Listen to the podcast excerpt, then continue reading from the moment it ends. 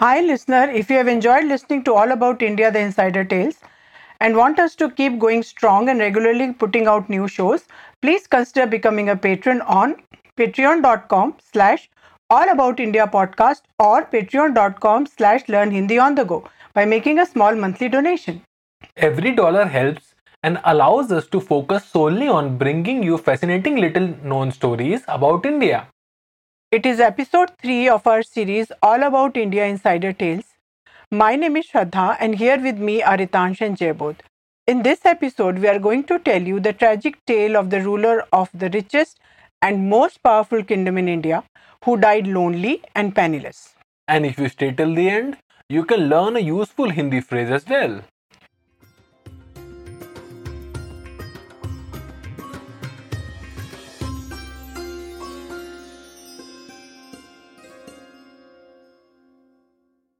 You can also listen to this episode's Hindi version with some Hindi expressions and their uses.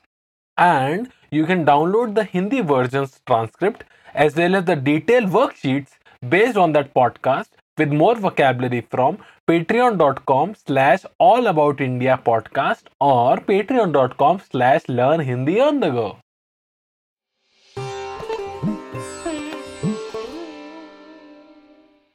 By the early 19th century, the East India Company had become the paramount political and military power in India and had acquired sovereignty over large parts of the country, which were then called presidencies.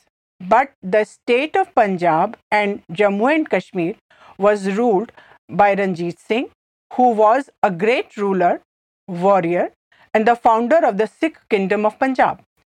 He made the Sikhs a power to be reckoned with, and the East India Company had depended on his military help to win the Afghan War.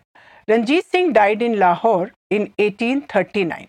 After Ranjit Singh's death, assassinations and struggles for power prevailed, and Dalip Singh, the five year old son of Ranjit Singh and Queen Jind Kaur, came to power in 1843.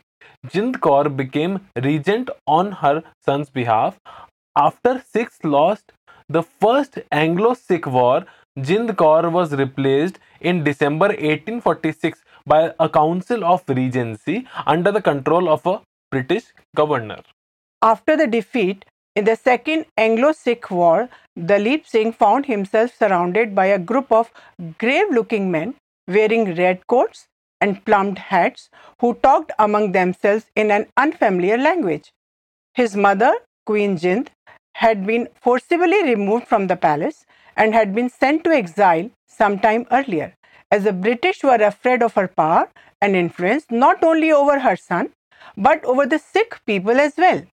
The frightened child finally yielded to months of British pressure and signed a document which is known as the Treaty of Lahore, through which the British East India Company acquired large swaths of the richest and the most fertile land of the Sikh kingdom. Then Dalip Singh was exiled first to another Indian city where he became a Christian and one year later to Britain. He left behind his throne, his palaces, much of his personal fortune, and his country never to return, becoming dependent on an annual pension provided by the British. He received the Kohinoor diamond, the single most valuable object of the entire subcontinent in heritage, which he was induced to hand over to Queen Victoria. Queen Victoria showered affection upon the turbaned Maharaja, and the young man started visiting the British royal court and became a member of the upper echelon of the British society, where he was called the Black Prince of Perthshire. Over 13 years passed before Dalip Singh was allowed to meet his mother, Jind Kaur, in Kolkata, and he was permitted to take her with him back to England, where she remained until her death in Kensington, London. By then, Jind Kaur had become blind and seemed to have lost much of the energy which had formerly characterized her. Over the course of a little over a year, Jind Kaur exposed Dalip Singh to his Sikh heritage, the legacy of his great father, and the lost glory of his kingdom. Her influence shook Dalip Singh despite his English education and royal lifestyle amid European glamour, and he underwent a metamorphosis that turned him into a rebel. Dalip Singh gave up Christianity and became a Sikh. In 1886, he made up his mind to return to India and unite the Sikh people to fight against the British. He got as far as Yemen, where he was arrested and returned to Europe. Dalip Singh raised a voice for India's independence and set out to align forces across the country. But destiny willed it otherwise. His health broke down and he suffered an epileptic fit in a lonely room of the Hotel de la Tremoille in Paris, though he had requested to be returned to India to be cremated as Sikh.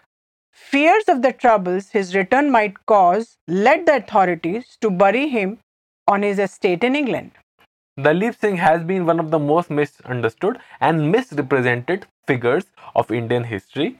The tragedy of his life can be measured on two levels. He was the king of the richest and the most powerful kingdom in India, and yet he died lonely and penniless. But in the spiritual aspect of his life, no matter how hard the English tried to mold him, change him, squash his faith, he embraced Sikhism after giving up the faith that was forced upon him. Jaybodh, can you please tell us about the elderly Sikh couple who lives in our gated community? Sure. While returning from the workout, I often see an elderly Sikh couple who sometimes talk to me. Both of them had lived in their ancestral home in the countryside in the Indian state of Punjab for most of their lives. They had raised their children there and had many happy memories of their native place. But as they grew older, they found that it was becoming more and more difficult to maintain the large property. They have two daughters. The elder one lives in Canada with her family, whereas the other one lives in Jaipur. Few years back, they decided to sell the house and move into Jaipur, where they could be closer to their younger daughter and their grandchildren.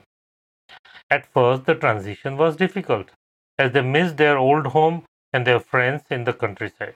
But soon they found out that there was much to love about their new life in the city.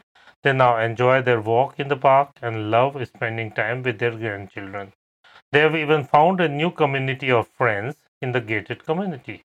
Shall we give the listener a Hindi phrase? Sure, here we go.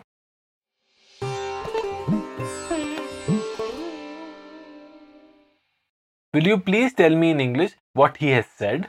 While talking to a male is translated as क्या आप मुझे अंग्रेज़ी में बताएँगे उसने क्या कहा है I say it again slowly just repeated with me क्या आप मुझे अंग्रेज़ी में बताएँगे उसने क्या कहा है? Will you please tell me in English what he has said while talking to a female is translated as क्या आप मुझे अंग्रेज़ी में बताएँगी, उसने क्या कहा है I'll say it again slowly. Just repeat it with me. क्या आप मुझे अंग्रेज़ी में बताएँगी, उसने क्या कहा है We hope you have enjoyed this podcast. Did you know we have a Facebook page? That's right. All About India is on Facebook. We want to make a community where listeners can share stories and travel tips. Come join us. Link is in the episode's description. And make sure to subscribe our show on iTunes, Stitcher, Spotify or RSS so you'll never miss a show. While you are at it, if you found value in this show, we would appreciate a rating on iTunes, Spotify, etc. You could also support the show on Patreon. Goodbye. Namaste.